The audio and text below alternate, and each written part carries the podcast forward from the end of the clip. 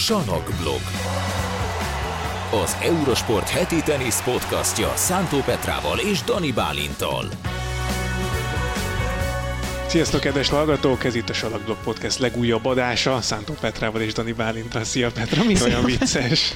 Nem bírjuk elkezdeni normálisan azt, Nem, a, se, ezt a podcastet egyszer sem. De külső szemlélőként végül is úgy tűnhet, mintha normálisan Hát ugye ezért nem kéne ezt el, elárulni ilyenkor, igen, hogy csak negyedszerre sikerült röhögés nélkül elkezdeni. Hát ez ilyen. Jó hangulatban kezdjük tehát a podcastet, reméljük, hogy ti is jól vagytok, minden okés veletek. Madridról fogunk beszélgetni, ugyanis zajlik jelenleg is a madridi ATP ezres tenisztorna, és a lányok is játszanak ott, és Hát van egy fiatal kislány, akiről mindenképpen beszélnünk kell, egy 16 éves orosz teniszező, akiről írtunk is az eurosport.hu-n, úgyhogy róla mindenképpen fogunk beszélgetni. Mira Andrejeváról van egyébként szó, valamint Petrához érkeztek kérdések is a Soundcloudon, és ö, játszunk, vagy nem hoztál most játékot? Mert itt belebegtetted adás előtt. Belebegtettem, nem adás előtt, tegnap lebegtettem, Hát az aztán adás letoltam előtt. egy 7 órás közvetítés maratont, és negyed kettőkor mostan fogad, úgyhogy ö, És nem, nem, találták tehát az agyam nem jutott el odáig, nem, és aztán Na jó, hát. jött kilencre a gázszerelő, úgyhogy Na mindegy, ez nem tartozik ide, de szóval nem volt időmre, de jövő hétre olyan játékot találok ki, hogy leesel az asztalról. Az jó, az jó, akkor kapaszkodni fogok. Mhm. Mm-hmm. Na de akkor kezdjük gyorsan a kérdésekkel, mert hogy Petrától kérdeztek kettőt is, Juhász József kérdezte, hogy ö, annyit beszélünk Rúnéról, hogy nem tudja eldönteni néha, hogy most ö, kedveled-e vagy nem kedveled, vajszínt. Tényleg sokat beszéltünk Rúnéról, és ezen mi is röhögtünk, hogy mennyit beszéltünk Rúnéról, de hát van miért beszélni róla. Az az igazság, hogy ő annyira fiatal még, hogy igazából nem tudom eldönteni, hogy kedvelem vagy nem. Az életkorhoz kötött, hogy Nem, kedvel? nem, nem, nem úgy értem, hanem hogy annyira fiatal és annyira megosztó, uh-huh. hogy, hogy én nem tudom nem kedvelni, mert azt gondolom, hogy amik vele kapcsolatban megosztó dolgok, azok még a fiatalságának tudhatók uh-huh. be, és ezért én nem akarok elítélni senkit. Szerintem ő egy olyan koliber, egy olyan személyiség, aki kell a teniszbe, erről beszéltünk. Ilyen Nick Kyrgios féle, Daniel Medvegyev féle emberek, akik együtt tudnak élni a játékkal, és a saját maguk módján azért hát érdekessé tudják, vagy drámaivá tudják tenni a mérkőzéseket, akkor is, ha nincs ott dráma, tehát tudnak kreálni botrányt maguknak, azért, mert egyszerűen szenvedélyesen szeretik, amit csinálnak, az szerintem, azt szerintem egy szükséges dolog a, a teniszbe. Én elhiszem, hogy ez valakinek nem tetszik. Elmondta Rúne, és hát nyilván el kell nekünk hinni, hogy higgyük el, hogy ő nem akkora pöcs. Ez, azt ezt mondta. Tehát most azért, Ezt most őt, most őt fordítom. Idéztünk. Nem akkora pukkancs, mint gondoljuk, a pályán viselkedik így, de a pályán kívül egyébként tök normális, és én ezt hajlamos vagyok elhinni. Szerintem ő egy, egy ilyen alkat, és nekem ezzel jelen pillanatban nincsen bajom. Aztán lehet, hogy lesz egy olyan meccs, ahol, ahol csinál valami olyasmit, amire azt mondom, hogy ez már túl sok. De összességében én inkább kedvelem, illetőleg szeretem azt a fajta szenvedélyességet, ahogy játszik. Hát meg önazonos, tehát nem, nem azért ilyen, hogy ő megjátsza, hogy most akkor ő lesz a rossz fiú, és akkor most emiatt direkt húzza a közönség agyát, hanem ő ilyen tényleg, még fiatal, lendületes, nem tudom, ilyen, ilyen a habitusa még, de ez majd fog csitulni szerintem, vagy, vagy érni biztos fog, hát 19 évesen az ember még nem, nem kiforrott személyiség azért. Hát valószínűleg még később sem feltétlenül, úgyhogy én ezzel nem, nem találok ebben egyelőre semmi olyat, ami, ami miatt nem kéne őt szeretni. Nem tudom, te hogy vagy vele egyébként? Én bírom. Bírod? Mm, én bírom. Ö, következő kérdés, hogy az előző podcastben, és most már ebben is elhangzott egy csúnya, csúnyább szó, hogy közvetítés alatt volt már olyan veled, hogy, hogy majdnem kimondtál valami oda nem illő szót. Ez a kérdés igazából, hogy volt-e már éles helyzetben ilyen? Nagyon-nagyon ritkán van ilyen. Ez tök érdekes, mert amúgy itt a podcastben gondolom azért, mert sokkal lazább maga a hangulat, itt, itt gyakrabban van olyan, hogy megállok, mert valami olyan szót használnék, amit adáson kívül használnék, vagy használnánk így, így, így a mindennapi, hétköznapi beszélgetések során.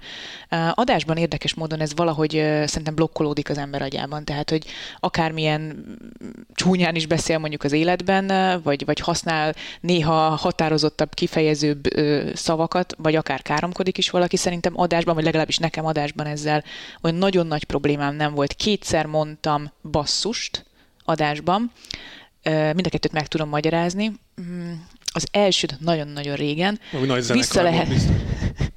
Vissza lehet nézni egyébként, hogy melyik évben volt, mert szerintem ez könnyű megkeresni. Viktori Azarenka Ausztrál Open meccsét közvetítettem, és rosszul lett Azarenka a melegtől, hőgutát kapott. Wow. És ezt én közvetítettem azt a meccset, és tényleg annyira szédelget már a pályán, hogy én konkrétan féltem tőle, hogy el fog ájulni, és azt nekem közvetíteni kell, vagy végig kell néznünk, hogy elvágódik a pályán. Uh-huh. Tényleg nagyon rosszul nézett ki az arenka, és volt már egy olyan pillanat, amikor tényleg itt dülöngélt, szédelget, nem tudom mi volt, és azt mondtam, hogy basszus, el fog ájulni. És e, aztán utána ezt megbeszéltem Szabó Gáborral, a főnökömmel, hogy most akkor kirúg, vagy mi lesz, de... De akkor, de akkor ez így lecsa, lecsapódott benned egyből, hogy Lecsapódott bennem egyből, hogy... Basszus, hogy... basszus. Igen, igen, ez volt bennem, hogy most, most most ezt mondtam, de, de, de valahogy éreztem, hogy egyébként ez egy ilyen őszinte ijedelem volt bennem, mm. tehát hogy talán érthető a néző számára is, hogy ezt miért mondtam, de aztán megbeszéltem a Gáborral, és azt mondta, hogy határeset azért gyakran ne, ne, ne mondjak ilyen szavakat, de megérti, hogy ebben a szituációban én tényleg féltem attól, hogy el fog ájulni az aránk. Azért nem szeretsz élőben végignézni egy olyan dolgot, hogy valaki mondjuk elveszíti az eszméletét. Hát nem, nem, nyilván nem. Ez volt. A másik basszus az az, az, az volt, hogy azt hittem, hogy reklámszület van már, és, de szép. és, és hát igen, de szép fonák volt basszus, vagy valami ilyesmi, de ezt nem adásba szántam, hanem csak hanem úgy. csak úgy magamnak, vagy nem tudom, hogy ott volt a Gábor, a Köves Gábor Gyakran mellette. Igen. Az gáz. Nem, én is. én szoktam így narrálni az életemet. De kocsiban beszélgetek a többi autóssal, Aha. akkor nem beszélek szépen például.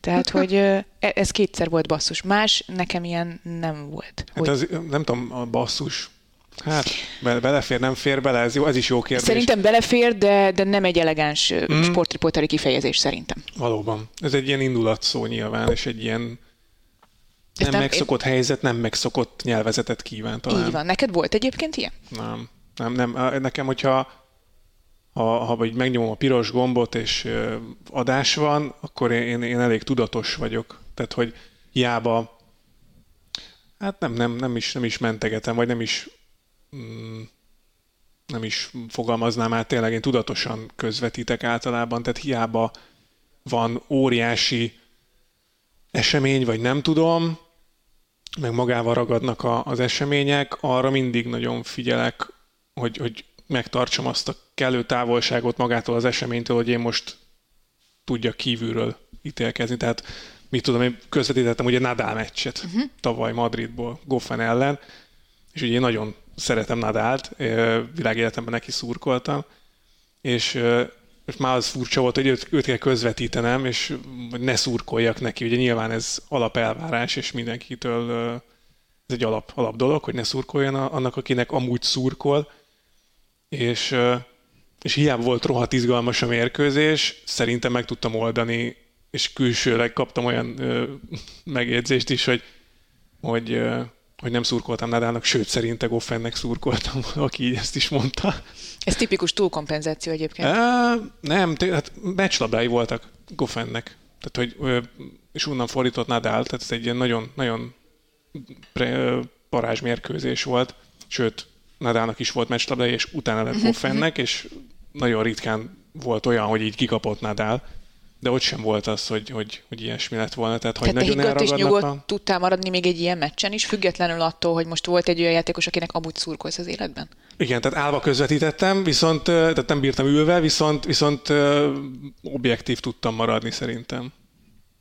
De káromkodtál volna, hogy... nem, nem, nem. káromkodtam de, de nem beszélsz akarom, amúgy olyan nagyon csúnyán az életben szerintem, mert... Mm, nem, nem jel. Hát, mm, szituáció, szituáció függő. függő, de te mondjuk de szerintem nem, a, annyira az elegánsabb nem. beszédűek közé tartozol amúgy így az életben, nem? Uh-huh, talán, igen, igen. Nem, tehát igen, erre, erre valamiért jobban szoktam figyelni, vagy jobban tudok figyelni, hogy, hogy ne, ne vigyen el a, a hév, ne, ne érezzem azt, hogy annyira felhőtlenül ülök ott bent, hogy, hogy elragadjon egy ilyen, egy ilyen jelenet. Mindig egy picit, picit tudom, hogy most én most a tévébe beszélek, vagy Na jó, de állva közvetítettél, és szerintem nálunk egyébként az, az egyik jel, ha fölállunk a közvetítésnél. Hogy, hogy az valami nagyon, nagyon extra élmény. Az még nekünk is egy extra sportélmény. Én, én is nagyon ritkán állok fel közvetítésben. Hát ez olyan volt, igen, hogy fel kellett kelnem a székből, mert, mert fú, basszus, ez ezt most nem hiszem. Uh-huh. Nagyon kemény volt. Fú, basszus, látod? Volt. Most például a basszus szót elmondtad. Hát ez egy podcast. Igen, értem. Csak hogy, tehát, hogy, hogy talán, én azt gondolom, hogy talán ezt, ezt így megértik a nézők, hogyha van egy-két ilyen ez valamennyire szerintem emberibbé teszi a, uh-huh. a dolgot, és ez is nyilván szituáció függő. Olyan volt nekem, az, a kicsit megijedtem tőle, ez 2008-ban volt a Roland Garroson, amikor helyszínről közvetítettünk, és az ugye te elég komoly technikai összeállítást is igényel, vagy összeállást is igényel, és, és emlékszem rá, hogy az első napokban voltak technikai problémák, és ezt itthonról a technikusokkal próbáltuk telefonon keresztül megoldani, és akkor volt olyan, hogy közvetítettem, és a reklámszünetben meg négy kézláb mászkáltam az asztal alatt, mert valami zsinort össze kellett dugni. Helyszíni közvetítés. Helyszíni közvetítés, igen. igen, és hogy a, a technikus ordibált velem a telefonon keresztül, hogy de ne oda dugjad, de ide dugjad, és így meg úgy, és aztán én, ott, ott úgy beszéltünk egymással, ahogy egyébként így a, az életben szoktunk beszélni, és egy technikus tudott, hogyha ideges, akkor hogyan beszél. És én is valahogy ebben a stílusban beszéltem, mert tényleg volt még 60 másodpercen hát az megcsinálni az adrenalin adrenalin, és aztán kiderült, hogy be volt nyomva az on-air gomb egyébként, Jaj, de állítólag nem hallatszott, úgyhogy most már egyébként most már azt hiszem, hogy technikailag úgy is működik, hogy mi hiába hagyjuk bekapcsolva a, az on-air gombot, a reklám szünet alatt automatikusan nem megy ki a hangunk. Tehát Igen, ez, ez a probléma, nálunk ez szokott lenni a probléma. Régen mindenki ezt mondta, hogy erre figyelj reklámszünetben, amikor mondjuk beszélgetsz a, a szakkommentátoroddal, vagy a kollégákkal, akkor azért ne hallatszom gyom bele azt, hogy ti más, más módon beszéltek, mint adásban. Szerintem ezt megbeszéltük, vagy reméljük, hogy Jocinak választottunk minden kérdésére. Hogyha nektek is van esetleg kérdésetek, akkor a Salakblog Facebook oldalára kiszoktuk rakni minden héten az adott epizódot, és akkor az alatt kommentben várjuk szeretettel a kérdéseiteket, és akkor hasonló módon majd megpróbáljuk megválaszolni őket. Menjünk tovább szerintem, mert hogy beszéljünk Mira Andrejeváról aki üstökösként csak így megérkezett a női mezőnybe, egy felnőtt versenyen vett részt, Madridot megelőzően, aztán most kapott egy szabadkártyát, és hát mondom, hogy kiket vert. Leila Fernandez az első fordulóban, aztán Beatrice Haddad Máját búcsúztatta, és ha ez még nem lett volna elég, akkor Magda Linettet is megverte. Ez egy olyan hármas, akiket 16 évesen az ember úgy nem tudom, néz a tévében. Nem az, hogy legyőzi őket egy madridi ezres tornán. Ez így van. Szerintem egyébként önmagában nagyon érdekes az, hogy ő miért kapott szabadkártyát, de ha megnézzük a, az idei junior eredményeit, és azt, hogy például az Ausztrál open döntőt játszott, eh, talán nem véletlenül jutott eszébe Feliciano Lópezéknek, hogy neki adják a, a szabadkártyát. Itt érdekes választás volt, hogy nem egy fiatal spanyolnak adták, hanem a fiúknál, ha jól láttam, egy Jordán fiúnak, Abdullah Shelbaiknak uh-huh. adták a szabadkártyát, akit aztán Pedro Kacsin vert meg 6-1-6-4-re. Tehát, hogy így, így van egy ilyen érdekes választás itt Madridban, és ezek szerint Andréjeva tényleg bejött ebből a szempontból, mert azért ez egy durva hármas. És 16 évesen, mit csináltál 16 évesen? Hát igen, néztem a tévében Nadalékat. igen. Tehát, hogy így ezt szerintem tök jó. Nagyon tetszett az, amit mondott Andrea, hogy neki már többször is mondták azt, hogy a játéka az abszolút ott van a többiek szintjén. Tehát amint a 17, 18, 20, 21 pár éves, egyébként már rutinos lányok szintjén, ő azt mondta, hogy a különbség jelen pillanatban az közöttük, hogy ők fejben jobban bírják ezt a sorozat terhelést, mint mm. ő, mhm. de hogy játékban ugyanott tart. Ez nagyon durva, hogy, hogy 16 évesen el lehet jutni arra a szintre, amin, hát most jó, Siontek nagyon kiemelkedik, de mondjuk Sakkari Badosa Szabalenka van. Szabalenkától kapott ki ugye a negyedik fordulóban, de hát tényleg 16 évesen most találkozott először ilyen sorozatterheléssel, ilyen szintű játékosok ellen. A lányoknál láttunk azért erre példát már, most csak elég Martina Hengiszig visszamenni, de azért Serena Sarapova Williams is, is Sarapova is nagyon fiatalon lett Grand Slam bajnok, ő 17-18 éves volt, amikor Grand Slam bajnok lett Serena Williams is, Martina Hingis még fiatalabban, tulajdonképpen még Belinda Bench is így, így robbant be a VTA túra, csak aztán ő addig nem jutott el a Grand Slam bajnoki címig, és hát ha a mostani játékosokat nézzük, akkor Kokogaf is, akár Leila Fernández is, akit most megvert Andrejeva, Raducanu is.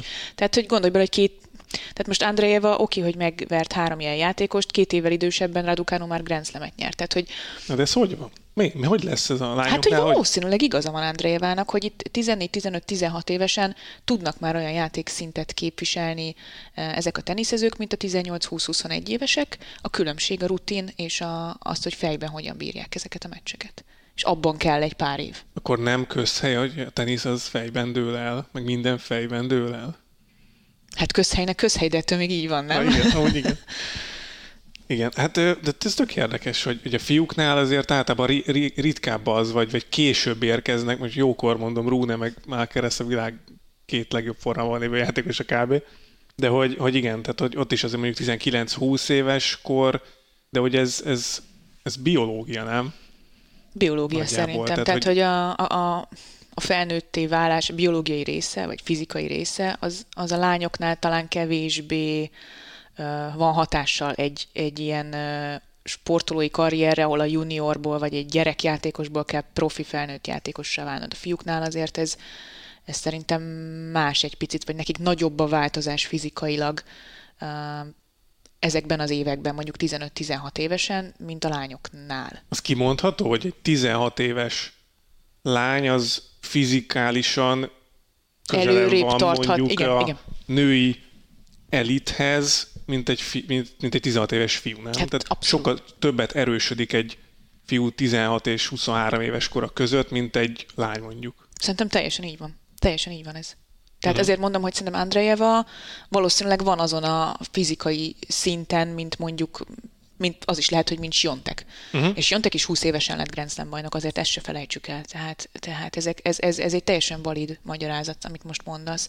Fiúknál ez, ez szerintem egy sokkal hosszabb folyamat, és talán ugye Rune és Alcaraz ellenpéldája az azt mutatja, hogy ők, ők ezt a részét vagy tudatosan korábban elkezdték, nyilván a fizikai változást uh-huh. nem lehet sürgetni. Én most felnövök hamarabb. Hamarabb felnőni, de ők mondjuk ebből a szempontból szerintem jó alkatok. Tehát ők nem uh-huh. azok a típusok voltak, akik mondjuk 16-17 évesen nőttek 15 centit egy fél év alatt. Sok fiú van itt, te is magas vagy, te is szerintem hirtelen nőttél Igen. meg. És hogy ez, ez biztos, hogy megnehezíti a dolgot, de Rune és Alcaraz ebből a szempontból egy picit talán ideálisabb alkat, és ők, ők, ők mind a ketten nagyon jó fizikummal rendelkeznek, már 19 éves korukra is. És szerintem ez tudatos felépítés volt, hogy náluk már látták, hogy nem lesz olyan nagy változás a magasságban, és ezért már el tudták kezdeni erősíteni a fizikumot arra a felnőtt szintre, ami kell majd a következő években. 16 éves gyereket mondjuk ki, azt mikor dobnál be így húzamosabb ideig a, a felnőtt versenyzésben. Most ugye ő még marad a junioroknál azért, életkorából adódóan is, de hogy ha megvan a ját, ugye Goffnál ott van a példa, hogy azért ő 15 évesen már, ha jól emlékszem, elkezdett felnőtt tornákon húzamosabb ideig játszani, és most is nem tudom, van már 20 éves Goff. Nagyjából olyan 19-20 lehet, de már olyan, mintha egy évtizede ott lenne a VTA túron. De hogy a kérdés az az, hogy, hogy Andrejeva mikor dönt úgy, vagy ugye ő dönte úgy egyáltalán, nem a szülei, hogy, hogy mikor dobják be őt a mélyvízbe húzamosabb ideig. Szerintem 15-16 éves korra eldől minden gyereknél, akár fiú, akár lány, hogy milyen versenyző típus. Uh-huh. Nyilván még nagyon sok idő és út van előtte, amíg, amíg felnőtté válik, viszont ugye régebb óta teniszezik, és ez talán erről érdemes lenne megkérdezni annakat, akik, akik fiatalabbakat edzenek, mondjuk nekünk is vannak ilyen kollégáink, Német Geri vagy a Fonyoli Tomi, akik, akik gyerekeket vagy fiatalokat edzenek, nyilván ők már látják, lehet 8, 9, 10, 11, 12 évesen, hogy milyen versenyzői típus valaki. Tehát ez 16 éves, 16 éves korra szerintem elég hamar eldől, és azok, akiket láttunk 16-17 évesen már rendszeresen VTA túron vagy ATP túron játszani, azok valószínűleg a jobb versenyzői képességek közé tartozókat uh-huh. alkotják, vagy ők azok ebbe a csoportba tartoznak, és uh, el tudom képzelni, hogy Coco Gaffnál például ez egy, ez egy szempont volt, látták rajta, hogy ő egy jó versenyzői típus, amúgy a koránál, sőt, szinte mindenkinél azt lehet mondani, hogy atletikusabb, jó, próbáljuk ki, mert neki már van ott helye és biztos, hogy voltak ilyen teniszezők, akiknél ezt be lehetett vállalni. Alcaraz, Rune, azok a tinédzserek, akik itt az elmúlt időszakban jók lettek, Félix Ozsiáliasszim. De lehet, hogy vannak olyan játékosok, akikről azt mondják, hogy nagyon nagy tehetség, de vagy a fizikuma, vagy a, a, a versenyzői képességei mondjuk kiskamaszkorban nem voltak olyanok, és lehet, hogy velük kicsit várni kell még. Nem a versenyzői képesség, de eszembe jutott ez a ki, ki milyen érett fejben, meg, meg ilyesmi, hogy nagyon aranyos interjút adott a Tennis Channelnek Andrejeva, ahol kérdezték tőle, hogy hát mégis 16 éves vagy, itt, itt vagy egy ilyen nagy tornán, hogy mi a legkülönlegesebb, és akkor mondta, hogy hát, hogy, hogy ilyen sztárokkal ebédelek együtt, és akkor egyszer csak így elmegy előttem Andy Murray, és hát ő olyan gyönyörű a való életben, sokkal szebb, mint a képeken, és erre Murray mit mondott? Hát hogy képzeljük el, hogy milyen jó lesz Andrejeva, amikor majd megcsináltatják a szemét. Jó, ez elég ilyen, ez nagyon ilyen mőr válasz volt, de ezért szerintem ő is, neki is tetszett ez, vagy nem tudom, hogy biztos ja, jól, es, jól esett neki, nem? Igen, de hogy ez a legviccesebb, hogy mi, mi, mi bukik ki egy ilyen 16 éves ö, személyiségből, hogy hát Ri olyan gyönyörű. Igen. De egyébként, és ez hülyé hangzik, de hogyha az ember először, először jön szembe ilyen játékosokkal, és erre én én tisztán emlékszem, amikor mondjuk 2008-ban először láttam Novák Gyokovicsot, és én valamiért alacsonyabbnak képzeltem őt. És jött így a labdaszedők, meg az edzők, meg az egész izé, csinnadrattak között, pedig akkor még nem volt olyan nagy sztár, csak egyszeres Grand Slam bajnok volt, amikor én először láttam, és így kimagaslott, és olyan daliás volt, és úgy, hm. úgy úgy, úgy azt mondhat, hogy ja igen, akkor ő teniszező, nem az, hogy nem begyűlt el. És ez tényleg így van egyébként. És egy Andy Murray is, akire nem mondjuk azt, hogy a világ legjobb képű pasia, de tényleg jön veled szembe, és, és igaza van Andrejevának, csak ez így kicsúszott belőle egy kicsit, de, de ők tényleg tényleg szépek, vagy nem tudom azt, hogy mondjam. Tehát még egy Daniel Medvegyev is. Egy, Szép. Igen, mert... mert értem, amit értem, mondasz, értem, igen. Amit van egy kisugárzás. Van egy kisugárzás. Most ez is megint nagyon, nagyon-nagyon hülye példa, de ugyanez volt az érzésem Dinara Safinával kapcsolatban 2008-ban. Ő azért nem egy, nem egy egy, egy modell alkat semmilyen szempontból, de, de hogy így jött, és ő is ilyen magas volt, és így az egész volt benne valami lenyűgöző. Na persze, hát a tévében nem jön át a jön maga át. az, uh-huh. hogy, hogy Tényleg, ez, azért ők, ők sztárok, tehát ők egy világsztárok konkrétan a, a teniszben, meg tényleg főleg, és, és 16 évesen tehát kérdezted, hogy mit csináltam, hát most 16 évesen ott sétált volna előttem Eddie Murray, hát leülök. Hát uh-huh, uh-huh, pontosan. Nem az, hogy pontosan. még ott játszok ellenük, meg nem tudom, meg egy pályán edzek velük, hát remege, remegett volna a kezem mindenem, tehát Egyébként ebből a szempontból lehet, hogy ez is egy, egy jó dolog már nagyon hamar úgymond berakni ezeket a tehetséges fiatalokat ebbe a közegbe, mert szerintem ez is a, a felnőtté válás, vagy a profivá válásnak az egyik egyébként láthatatlan uh, része, hogy hogy tudod ezt a közeget megszokni. Ezen már túl van szerintem. Ezen a rövid interjún látszódott, amit meg amit idéztél tőle, hogy mondta, hogy mondta, hogy mondták neki, hogy már a játék az megvan, csak hogy fejben erősebbek, de ezt ő úgy mondta, hogy ő ezzel tisztában van. Tehát, hogy ő pontosan tudja, hogy, meg azt mondta is, hogy ő tudja, hogy mire képes a pályán, csak valaki azt húzamosabb ideig tudja használni. Tehát ami, amikor bekerül az ember egy ilyen közegbe, akkor, akkor hirtelen elveszik ez a varázs, hogy, hogy amikor, játsz, amikor játszol. Most egy ilyen ebédnél oké, lehet, hogy még belegondol az ember, hogy nézd már az Andy Murray, Jézusom. De amikor ott vagy ellen, most nem Murray ellen, de akkor most mondjuk, mit tudom én, Szakkarit, hogy hogy akkor úristen ott a Szákkari, vagy úristen ott a Badósza, de amint kimész a pályára, akkor csak magadra figyelsz. Csak a, és tényleg így van, hogy ez, ez, nem, ez nem mese habbal, hanem tényleg ők kimennek a pályára, és magukra koncentrálnak, nem az, hogy kiüti vissza a labdát. Utána már lehet, hogy belegondol, hogy én most megvertem a Szákkarit, Jézus Atya Úristen, de maga maga a meccs alatt, meg a felkészülés alatt tényleg, tényleg önmagukra tudnak és koncentrálnak is, már 16 évesen is szerintem. Ez nagyon jó, ezek nagyon jó sztorik szerintem, és érdekes ilyen, vagy érdemes szerintem ilyenkor követni, hogy, hogy ő most akkor melyik utat választja, amiről már beszéltünk korábban uh-huh. is, akár uh, ugye Arthur Fils, Arthur? Arthur Fils. Arthur Fils kapcsán, igen. Ha már Arthur Fils, akkor uh, Monfils pálya Madridban, Ben Shelton fantasztikus tenyeresét háttal, fonák oldalról, nem tudom az, hogy lehet leírni szavakban. Hát ezt nézzétek meg, mert Ben Shelton ez, olyan tenyerest ütött, most itt nem, nem vernék le semmit a stúdióban bemutatnám, nem, de be. nem, nem tudom, tehát ez lehetetlen. Egy csúszott balkezes fonákkal, tenyeressel, és akkor ugye háta mögött egy ilyen, nem tudom, olyan egyenest ütött, felrobbant minden, és Monfils ütött egy hasonlót, vagy egy ilyen nem tudom, ilyen visszakanalazós tenyerest felugrásból pár évvel ezelőtt, úgyhogy ezt Monfils pályának elnevezték Madridban. Na de, micsoda meccsek voltak az ATP mezőnyben. Beszéljünk most egy picit erről, mert hogy most jönnek még csak a negyed döntők, amikor fölvesszük, de hát Atya Úr Isten, hogy egy klasszikust idézzek. Volt egy olyan első két fordulónk, hogy így néztünk, hogy kapkodtuk a fejünket. Például a második fordulóban volt Team Cicipász. Ú, ez egy jó meccs volt. Hát ez micsoda meccs volt. Fantasztikus. És az, az volt benne a jó, hogy hogy jó meccset várunk egy Cicipas Team párosítástól, vagy jó meccset vártunk korábban, egy, egy-két évvel ezelőtt, amikor még Team is ugye top 10-es játékos volt, és most újra jó meccset látunk, és ez tök jó, ez olyan, olyan, olyan bizonyító erejű, nem? Igen, ugye beszéltünk már sokszor arról, hogy visszajöhet a Team a top 10-be, vagy ez volt egy kérdés még tavaly, és akkor mondtuk, hogy nem. Viszont a játéka az már közelít, tehát most már nagyon közelít ahhoz, és én azt hiszem úgy fogalmaztam adásban, hogy, hogy most már tényleg csak a győzelem kell tímnek. Tehát a, az, hogy most már Cicipászt megszorongatja, döntőszett tiebreak, az, az már oké. Okay. Odáig eljutott, uh-huh. most már tényleg csak annyi hiányzik, hogy kimutassa, hogy oké, okay, ezt most már megnyertem ezt a meccset, mert a játéka, ugye sokszor emlegetjük meg a játékosok is mondják, hogy nem az eredmény fontos, hanem a mutatott játék.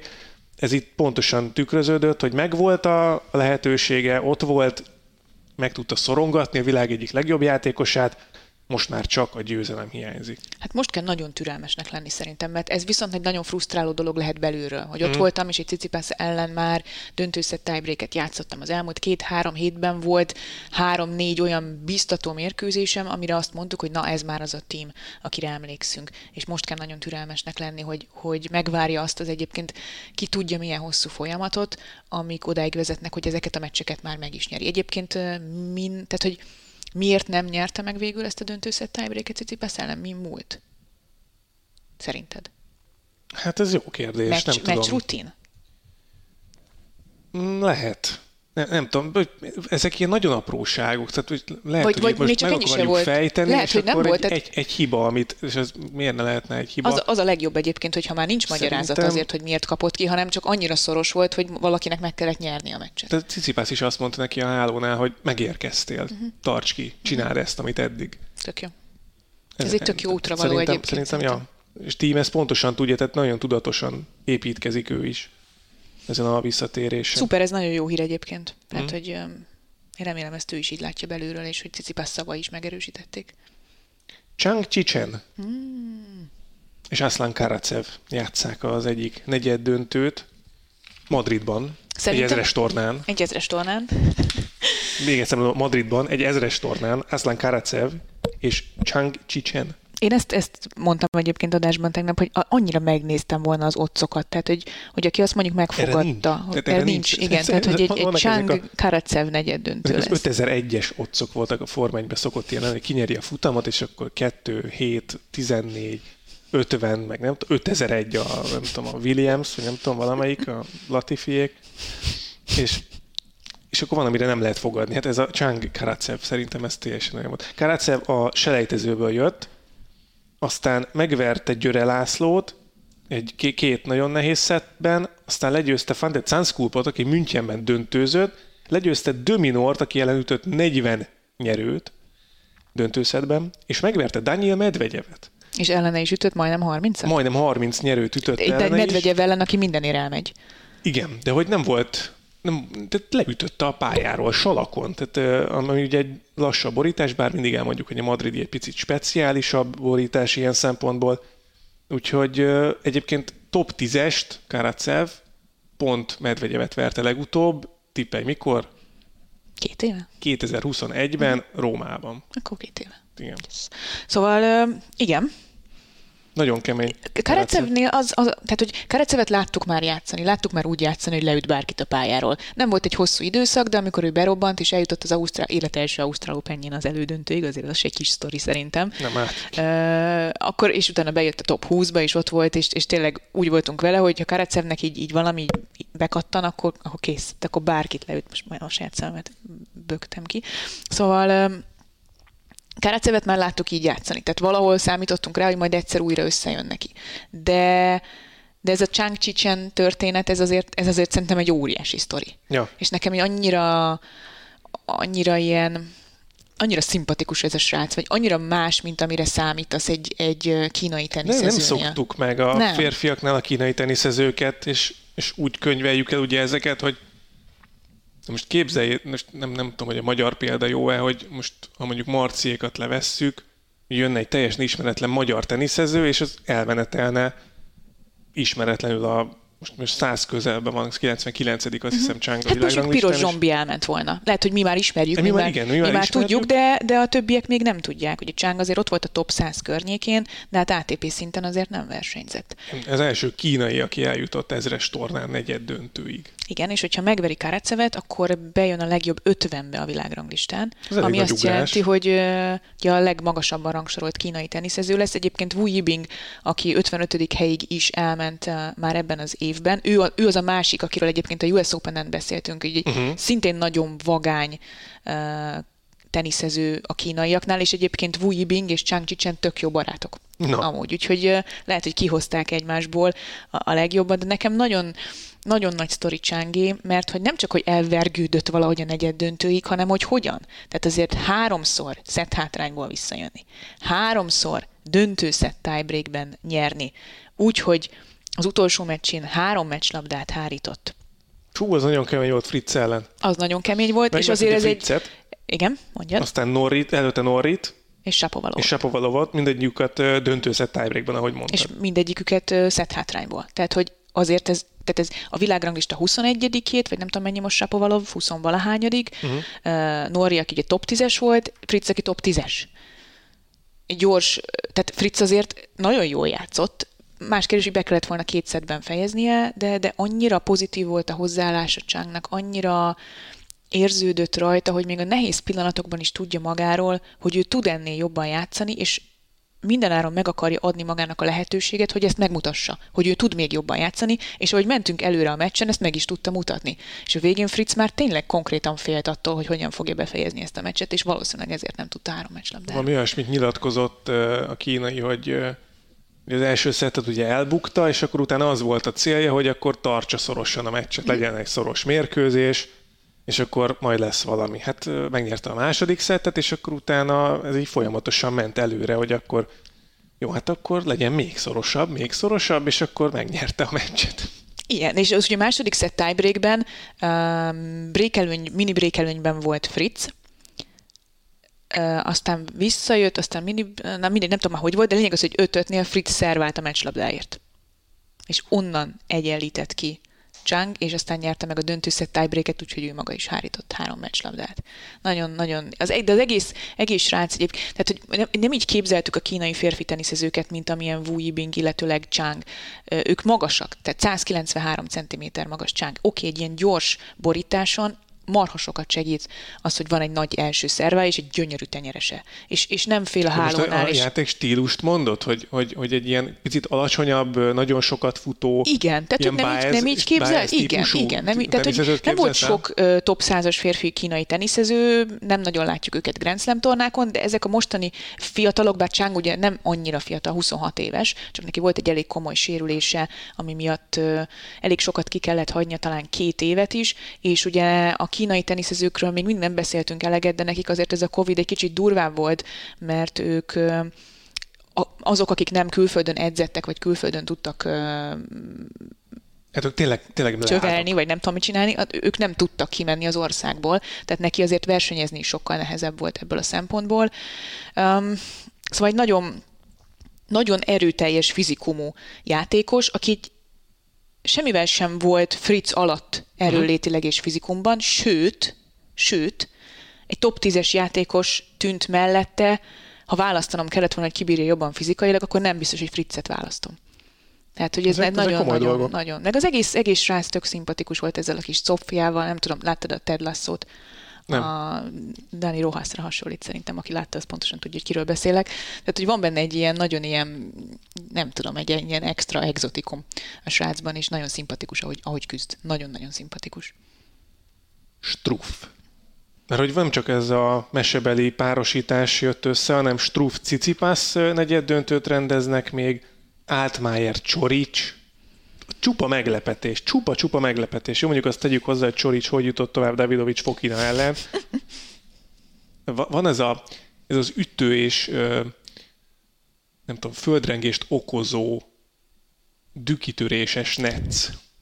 Ez a, amikor... amikor Mert ezt le kéne védetni ezt a kifejezést. Nem tudom, ez is pólóra okay. Amikor ötöt döntő szett, és egy olyan átcsorgó ö, necces labdával jutsz meccs labdához, hogy ott egy ilyen malac csorda elvonul a háló alatt, Davidovics Fokina, én nem tudom, hogy hogy nem ment haza Igen, ott annál a pontnál. Látta, láttad az arcát, Egy ponttal nem? később hazament, mert egyből meg tudta nyerni Csorics, de hát fú, az, azt nem irigyeltem tőle. Úgyhogy Csorics megint eljutott a negyed döntőbe, úgyhogy ő szerencsés vesztesként már ott volt 2017-ben. Ugye ezt gyorsan tegyük hozzá, hogy a németek is... Szerencsés vesztesként, mind a kettem.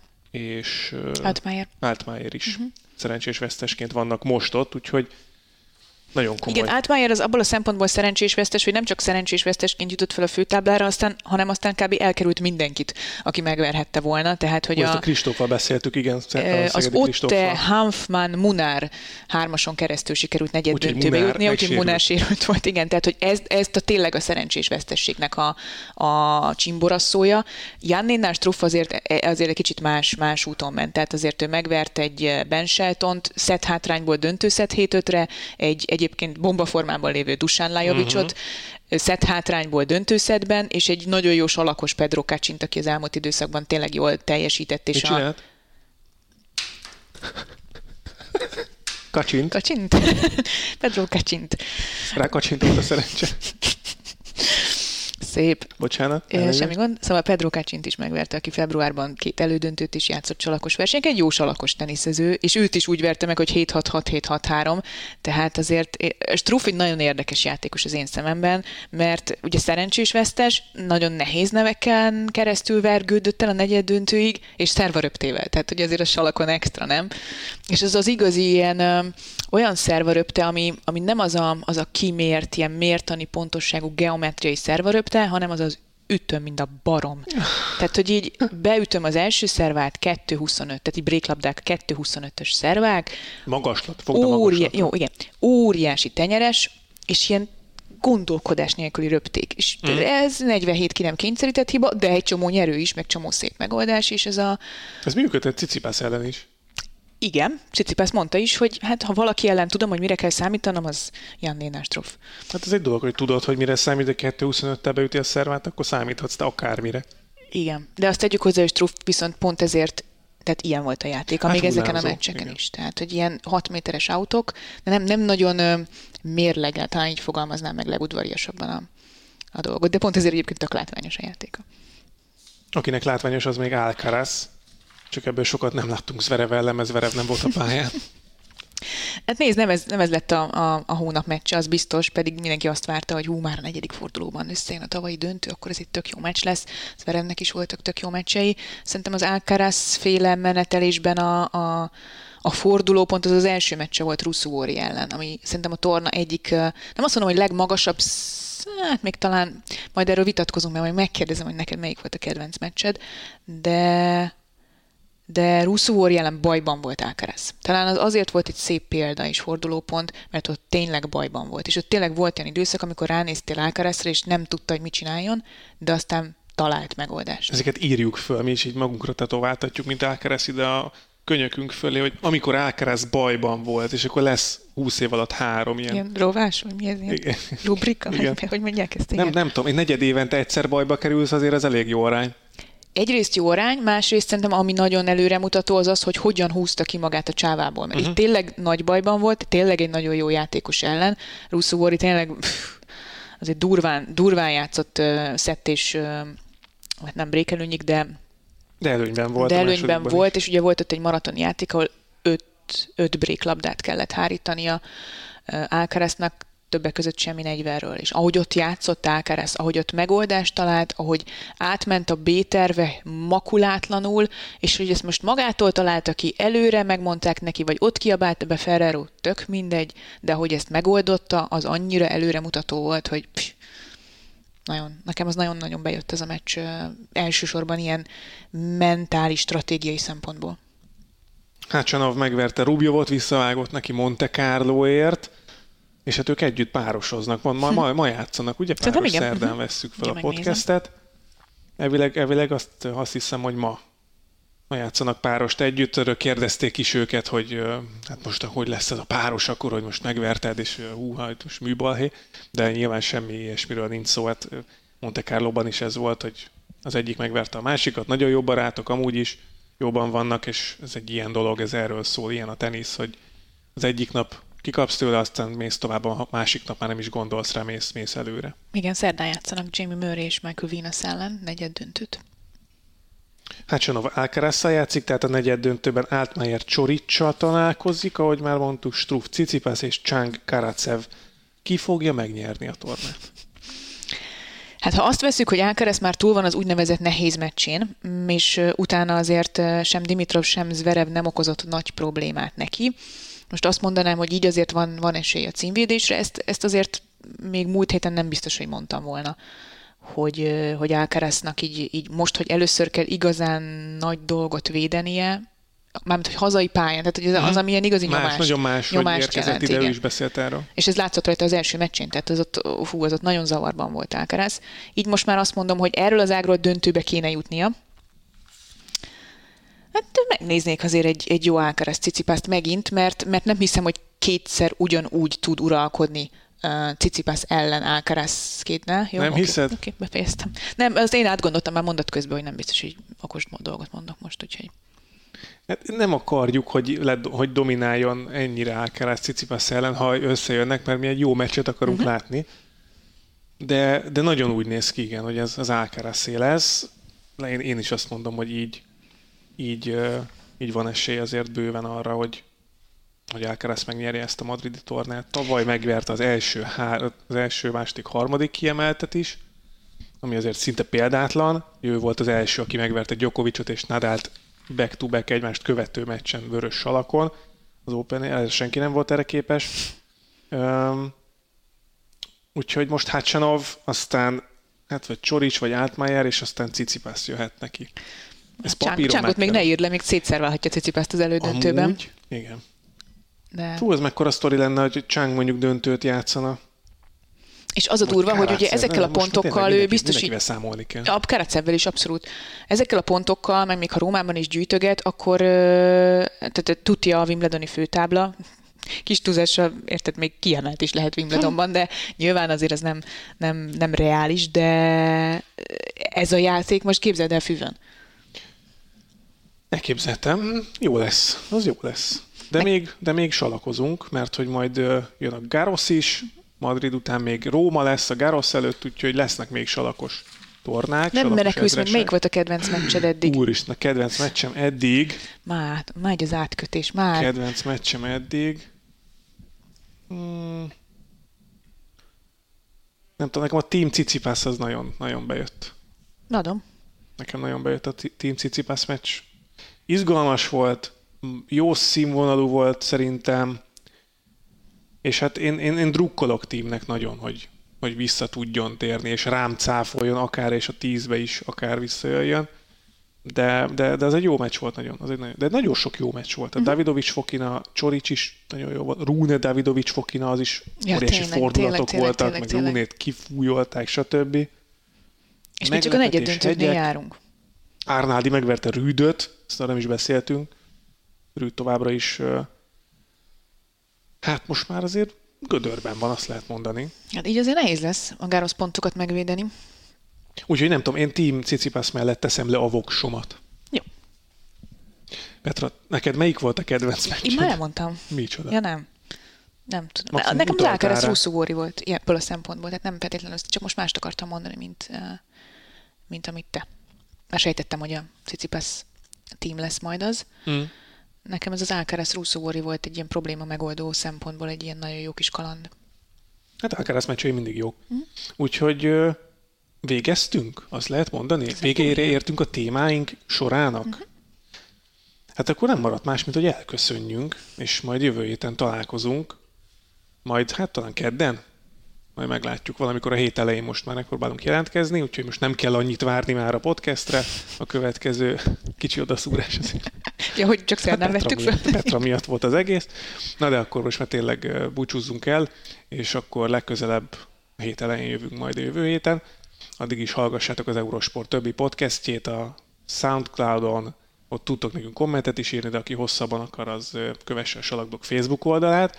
Hallgassatok minket a Spotify-on, az Apple Podcast-en, a Google Podcast-en, iratkozzatok fel a csatornáinkra, hogy ne maradjatok le egyetlen adásról sem, és kommenteljetek, kérdezzetek, meg olvassatok sok Eurosportot az eurosport.hu-n. Petrával pedig várunk titeket jövő héten is. Sziasztok!